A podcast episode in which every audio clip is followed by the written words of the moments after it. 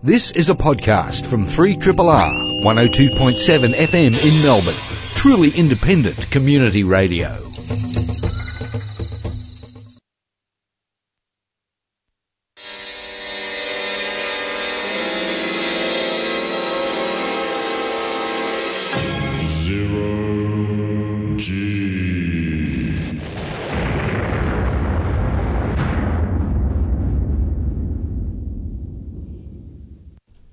G'day, welcome aboard the Starship Zero G science fiction, fantasy, and historical radio for episode number 1194. Thank you to Rochelle from Room with a View there. And our episode is entitled today Stuffy the Vampire Trailer because we got some news from uh, San Diego Comic Con. And our podcast title today is The Tempod because we'll be having a look at the illustrated masterpieces version of The Tempest, which of course is Alan Moore and Kevin O'Neill's new swan song comic book, basically. But we'll get into that as we go along. And of course, we are celebrating the 49th anniversary of not Jan on the Moon, but Man on the Moon, the Apollo 11 mission. They're about to turn blue. It makes me wonder if they were Kree. You never know.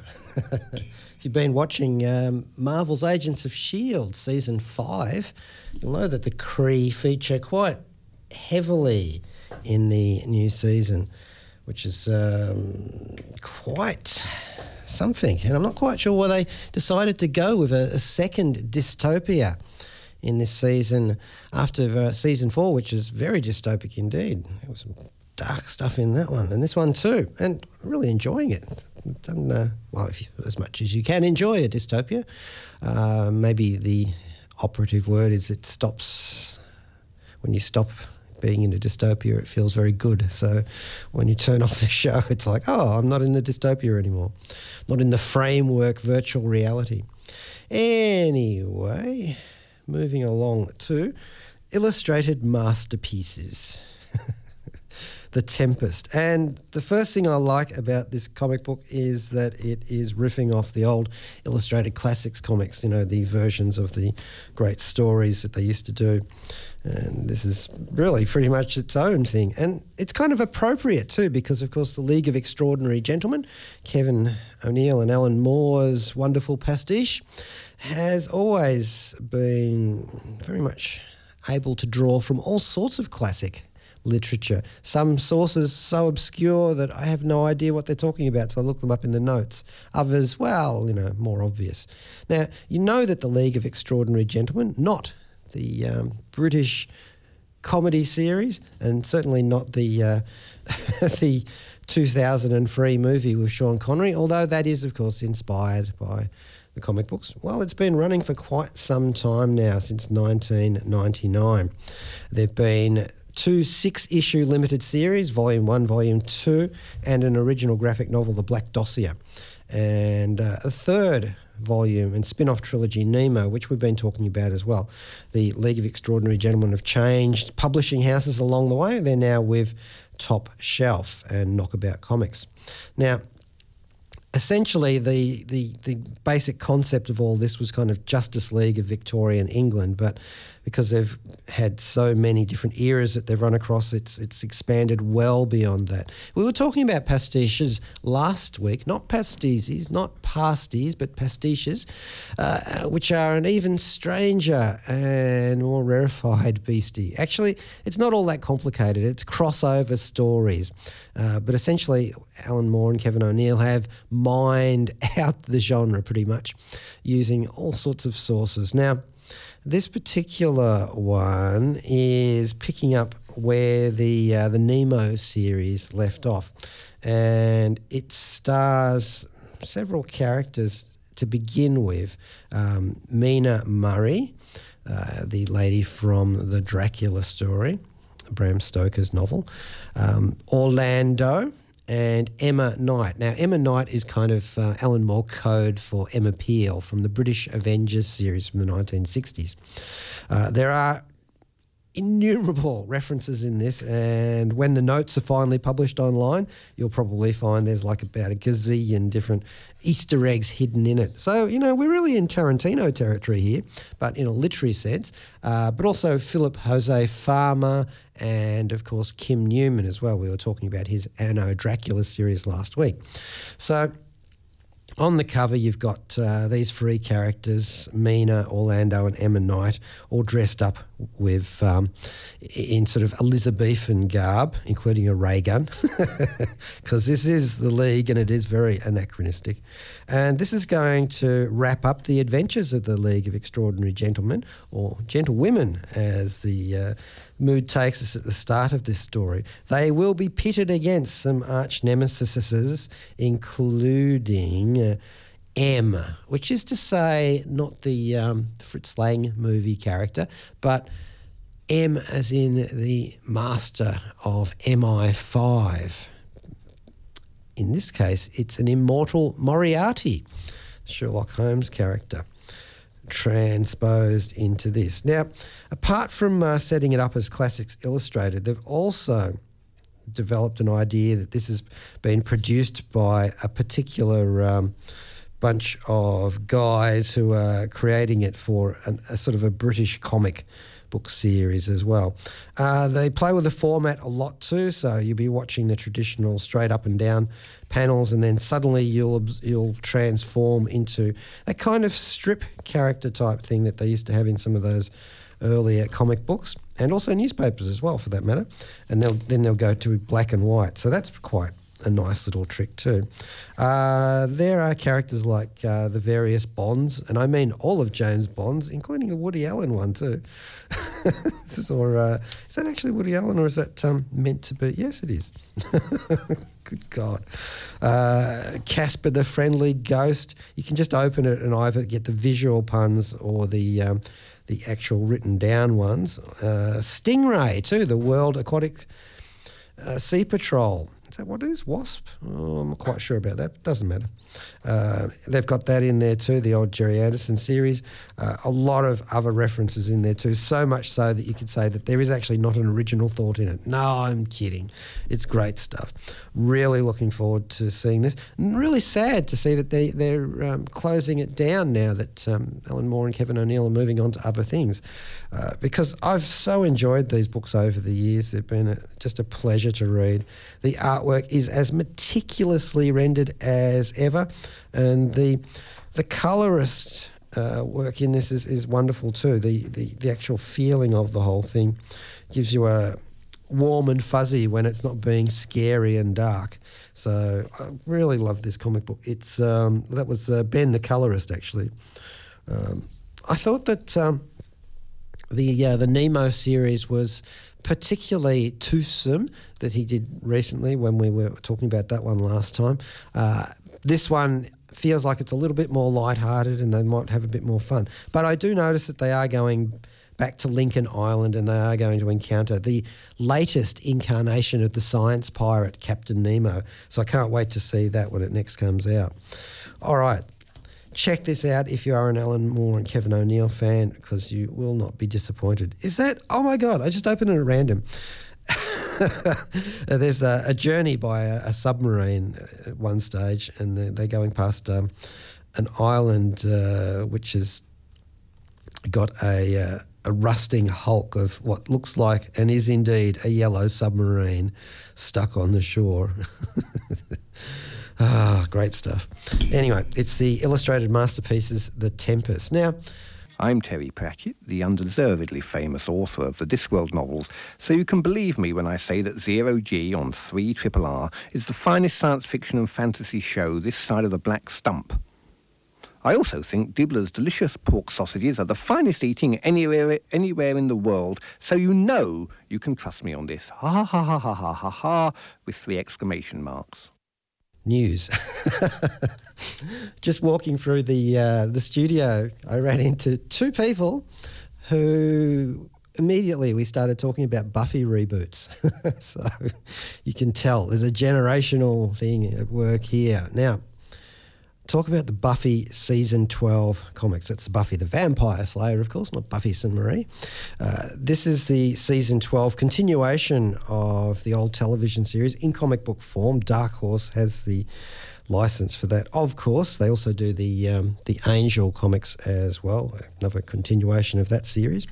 Uh, it's all coming together in a new season, as they call it, a new uh, volume of the Buffy stories.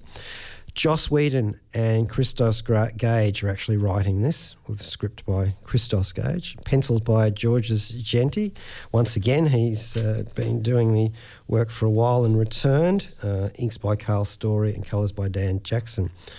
Letterings, letterings by Richard Starkings and Comicraft's Jimmy Betancourt, whose name we've heard before in conjunction with many other works. Now, this particular Buffy story riffs off Joss Whedon's other comic book Buffy story, the uh, the Fray miniseries, where they went to the 23rd century and explored the adventures of the then current Slayer, the chosen one, uh, called Melaka Fray, I think, um, something like that. Anyway, um, now this one uses that crossover tri- time travel story as Fray's evil brother goes back. His name is Hark. He goes back into contemporary times to cause trouble for Buffy then. Uh, this puts them in conflict with the Slayer and her massively extended family now. Her uh, sister Dawn has had a baby with Xander Harris. The baby is called Joyce after Buffy's mother. All the feels, all the tears there. Spike, the vampire with a soul, is still around, as is Angel and Giles. Giles is no longer a young Harry Potterish fellow, having uh, grown up via magical means. This happened in previous comics. Willow is there once again. Uh, this is all post all of the other events that have taken place. Angel and Illyria appear as well, and it's all set to be one giant fight fest, both in the 23rd century and in the now. Uh, so I actually enjoyed this one a lot. Oh, Faith is there too. Shouldn't just be an also ran. Uh, interestingly enough, Faith can um, understand the street jargon of the 23rd century. Not surprised at all by that. And there is a special guest appearance by a vampire who manages to go from the, uh, the, the 21st century to the 23rd century unstaked the hard way. And I won't spoil it by telling you which particular vampire this one is. Uh, probably the one that would irritate you most.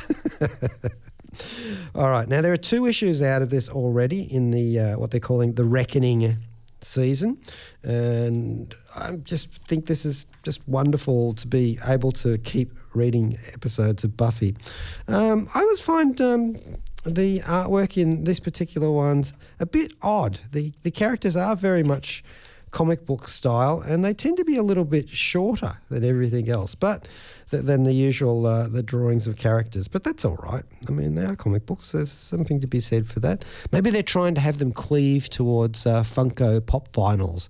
Maybe that's the idea. Everything will end up looking like those super distorted Japanese comic books. Oh, and it's nice to see the mayor of Sunnydale in his uh, giant snake-headed form, as well as the boys and girls from Wolfram and Hart the evil lawyer law firm. So check that out from Dark Horse. They're now into Buffy the Vampire season 12.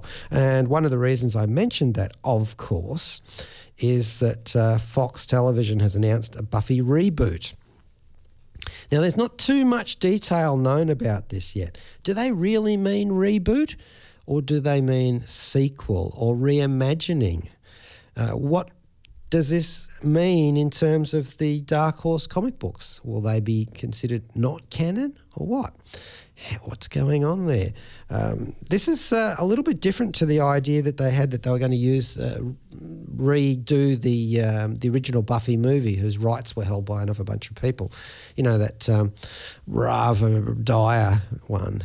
well.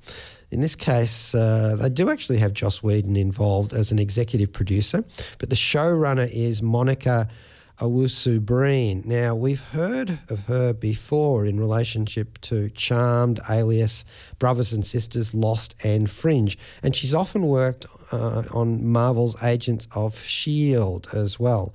Uh, mostly first season episodes and a couple of, uh, at least one second season one. So obviously she's had work with the Whedons at least before. So there's a, a kind of a, synergy there. She also um, adapted uh, Charlaine Harris's book Midnight, Texas, which became the uh, supernatural drama series of the same name on NBC.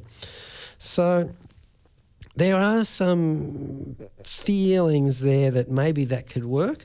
Uh, you know, it's a more substantial um, idea than has sort of come before when we're talking about having re imaginings, reboots, or sequels to Buffy. This one sounds a little bit more um, on point. I uh, don't know how this is going to play opposite um, Joss's new uh, HBO series about um, Victorian lady superheroes, um, the Nevers.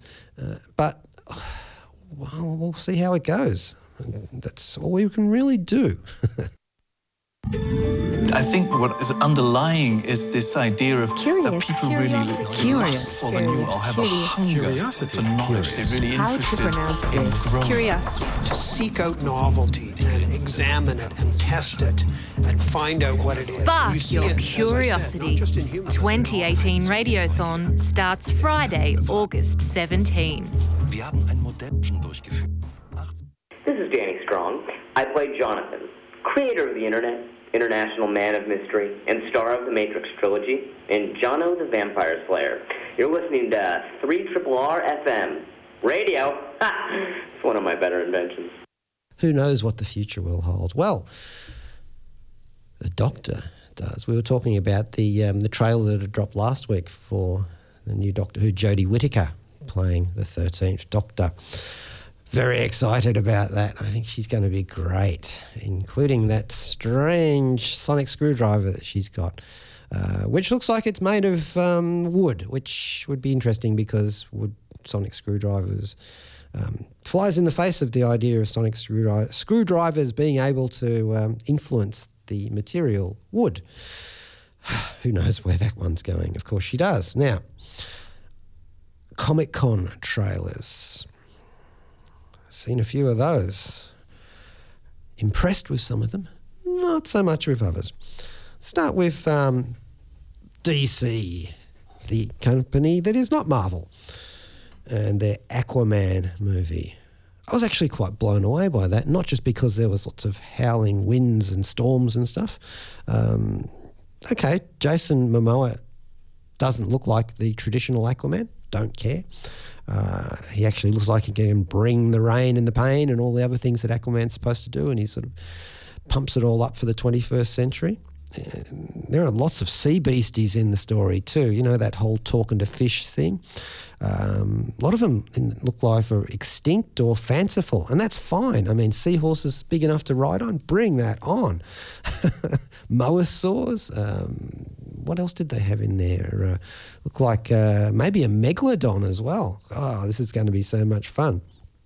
And it's actually directed by James Wan, the uh, Australian film director, screenwriter, and producer, who was behind the horror film Saw in 2004. Um, it's also uh, worked on Dead Silence and Death Sentence, Insidious, The Conjuring, and now this upcoming Aquaman movie. Uh, although, you know, admittedly, he worked on Furious 7, so, you know, he's certainly got the uh, the chops to be able to do it. Uh, it's, um, it's a story that I think will play reasonably well. It's even got Amber Heard in it, William Dafoe. And Dolph Lundgren. How cool is that? Along with um, Nicole Kidman, all appearing in assorted places. Now, we've seen um, Jason's uh, interpretation of Aquaman before uh, Batman versus Superman: Dawn of Justice. He's got a little bit of a uh, cameo there, and Justice League, of course. Um, nobody really fared too well out of either of those movies, uh, except for Wonder Woman. I, I, thought basically, you know, she can do no wrong, uh, and um, so this is going to be the first feature film starring the character of Aquaman, Arthur Curry who's the heir to Atlantis. This is actually kind of interesting. Um, they've stolen a swim on Marvel here. If Marvel ever intends to do uh, Namor, the Prince of Atlantis, in their own particular um, universe, their own aquatic superhero, uh, going to be kind of pipped at the uh, the mooring post here by this one. So, well, good luck to them. I reckon they could uh, make a go of this. It seems to be fairly light-hearted. I'm not entirely sure I feel how I feel about uh, about uh, dude bro Aquaman, but you know it's the 21st century. I guess they have to ham it up a little bit. Uh, but certainly the special effects look first rate, and magnificently splendid, as awesome as the Seven Seas could possibly be. so looking forward to that one actually. Uh, maybe it'll be another Wonder Woman, but um, damper, basically.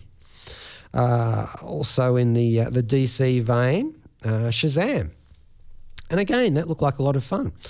Uh, this is uh, the one where uh, young Billy Batson transforms into a superhero but retains his adolescent personality.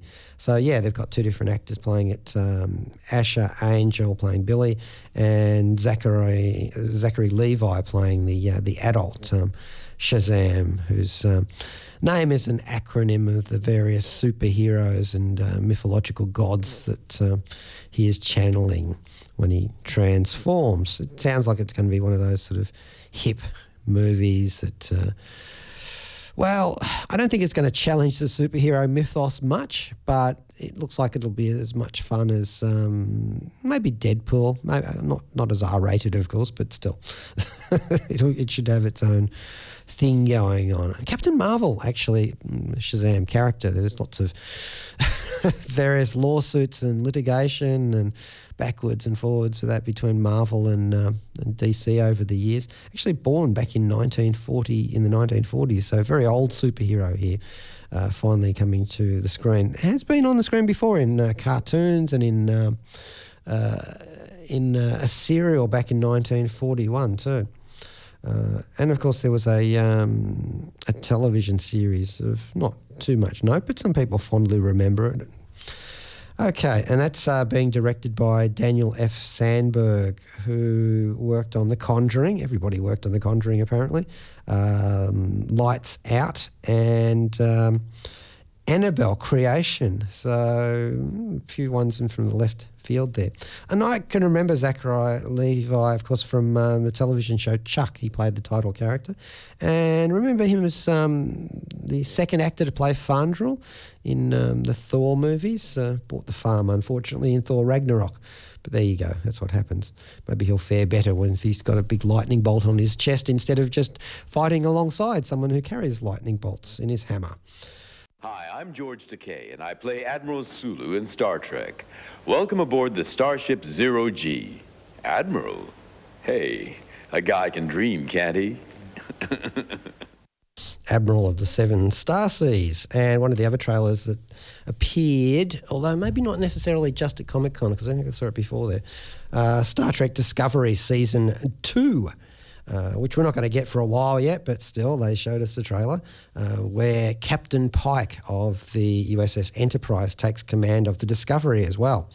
Uh, they're investigating some red energy outbursts, and this uh, Michael Burnham of the Discovery has worked out this relates to her legendary half brother, Mr. Spock.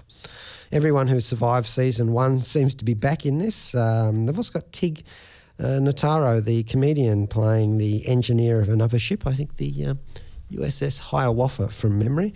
Um, this looks exciting. They've emphasised the discover in discovery, so boldly going where no man has gone before, etc., etc. Hopefully, because um, that's always one, been a, a, grand part of Star Trek. Although I actually, being the geek that I am, once went through the original series um, synopsises for the plots uh, of the 70 odd episodes. And worked out exactly how many times they revisited planets that other Federation ships had been to, or that were actually like um, you know lost space probes coming back to the Federation or that kind of thing. Quite a bit actually. Uh, can't remember the percentage now. Too many years, too many star dates have flown beneath the bridge to get into that. But anyway, they're also doing some um, Star Trek short treks as well, which will be. Uh, a kind of um, spin off miniseries of, of small episodes that'll give us some uh, clues about what's coming in future and also having a look at the backstory of some of the other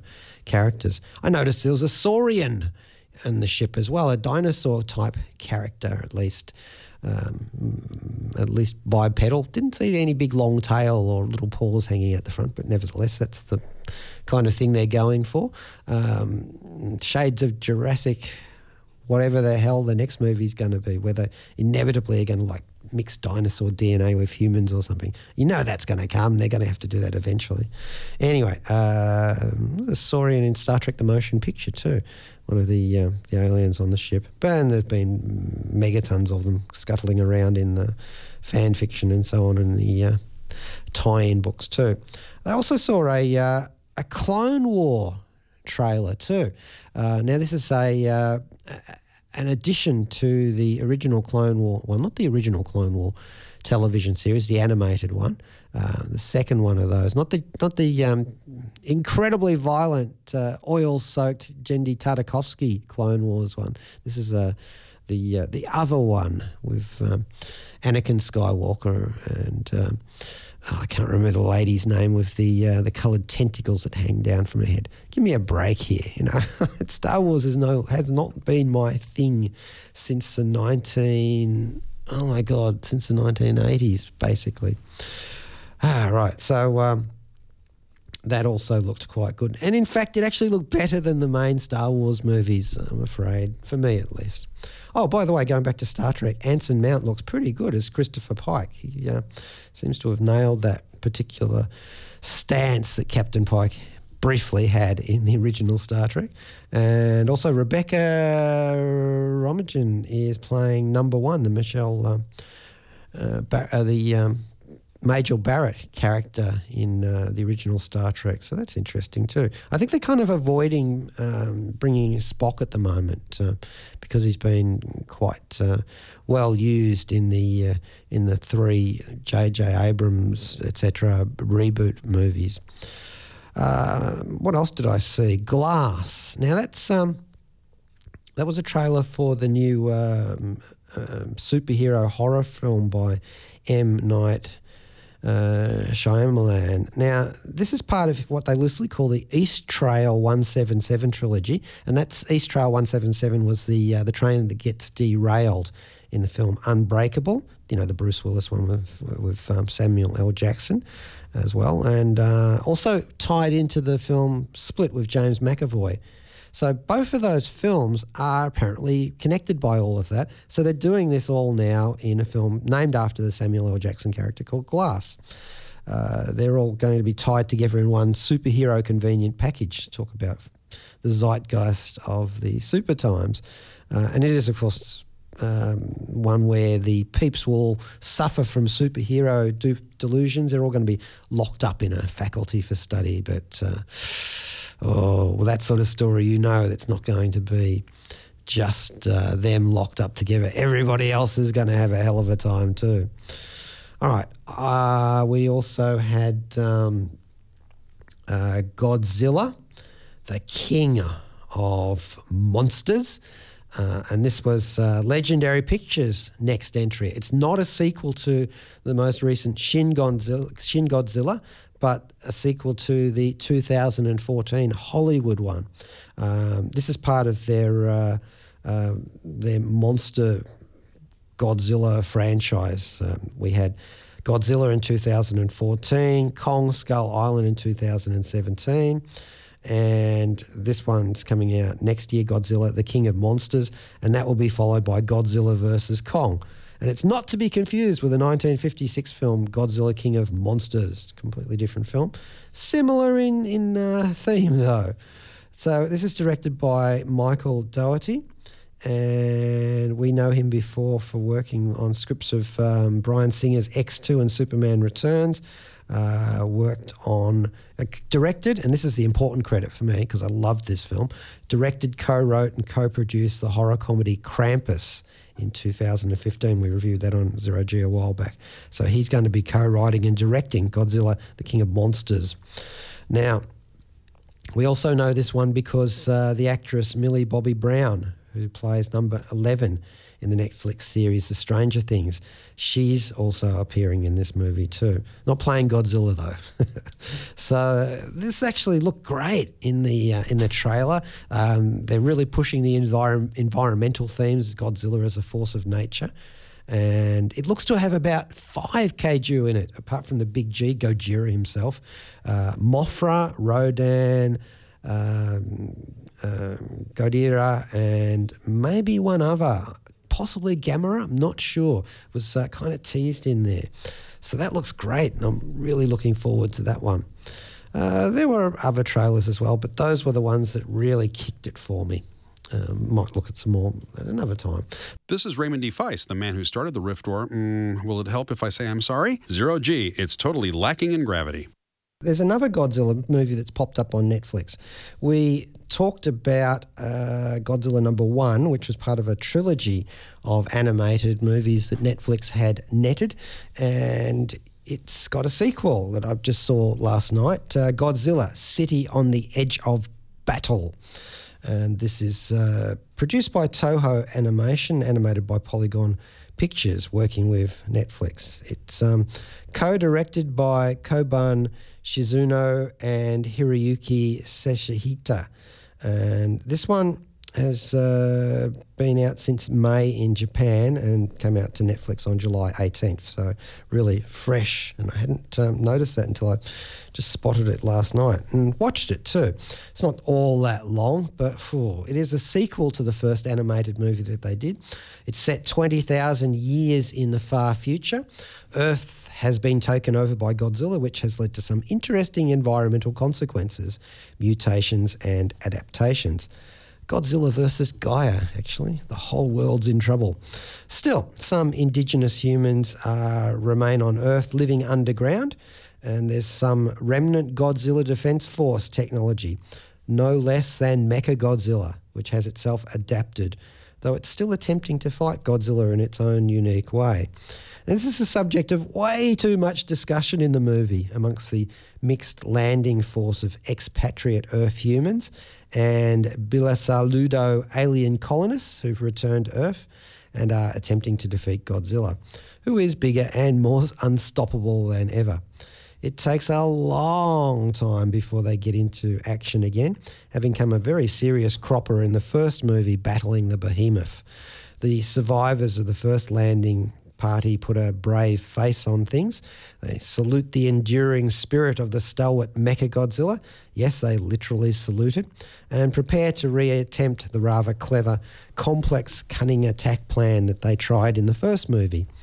As I said, they spend far too much time wrangling over all of this, so the actual spectacular stoush, and it is a goodie, during the film's final reel is a bit too much, but too late as well.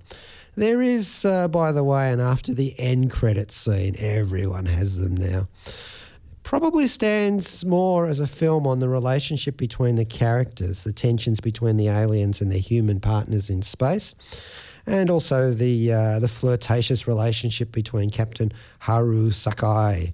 And he also has to come to terms with uh, going from rebellious junior officer to commander of the survivors. How will he fare with his Technically, subordinate officer Yuko Tani. Are they going to live happily ever after? Well, this is a Godzilla movie. I wouldn't count on it. And also, there's a pair of identical twins interpreting the indigenous language for the advanced humans, uh, which is kind of a tradition for kaiju movies when you think about it. I don't think that. Uh, uh, Godzilla City on the Edge of Battle is the best entry in the series so far. I think the first one was pretty impressive. This one, well, too talky, really. And that's my failing too sometimes. Uh, we'll see how they go with the, uh, the next movie. But certainly been impressed with the special effects in this. The, um, the CGI looks quite uh, um, remarkable, and the battles, especially the, um, the motion of the mecha machines that they're using, that they're flying around with as uh, kind of fighters. Um, quite a quite visceral, grabs you as you're watching it. Anyway, uh, we will await the next one with bated radioactive breath, no doubt. And uh, that's about it for Zero G today. In fact, that is indeed it. And Joe Brunatic is coming up next with Astral Glamour. Next week, of course, we will be talking more about the Melbourne International Film Festival. That's it for Zero G. Thanks a lot for listening. This has been a podcast from 3RRR 102.7 FM in Melbourne. Truly independent community radio. Want to hear more? Check out our website at rrr.org.au.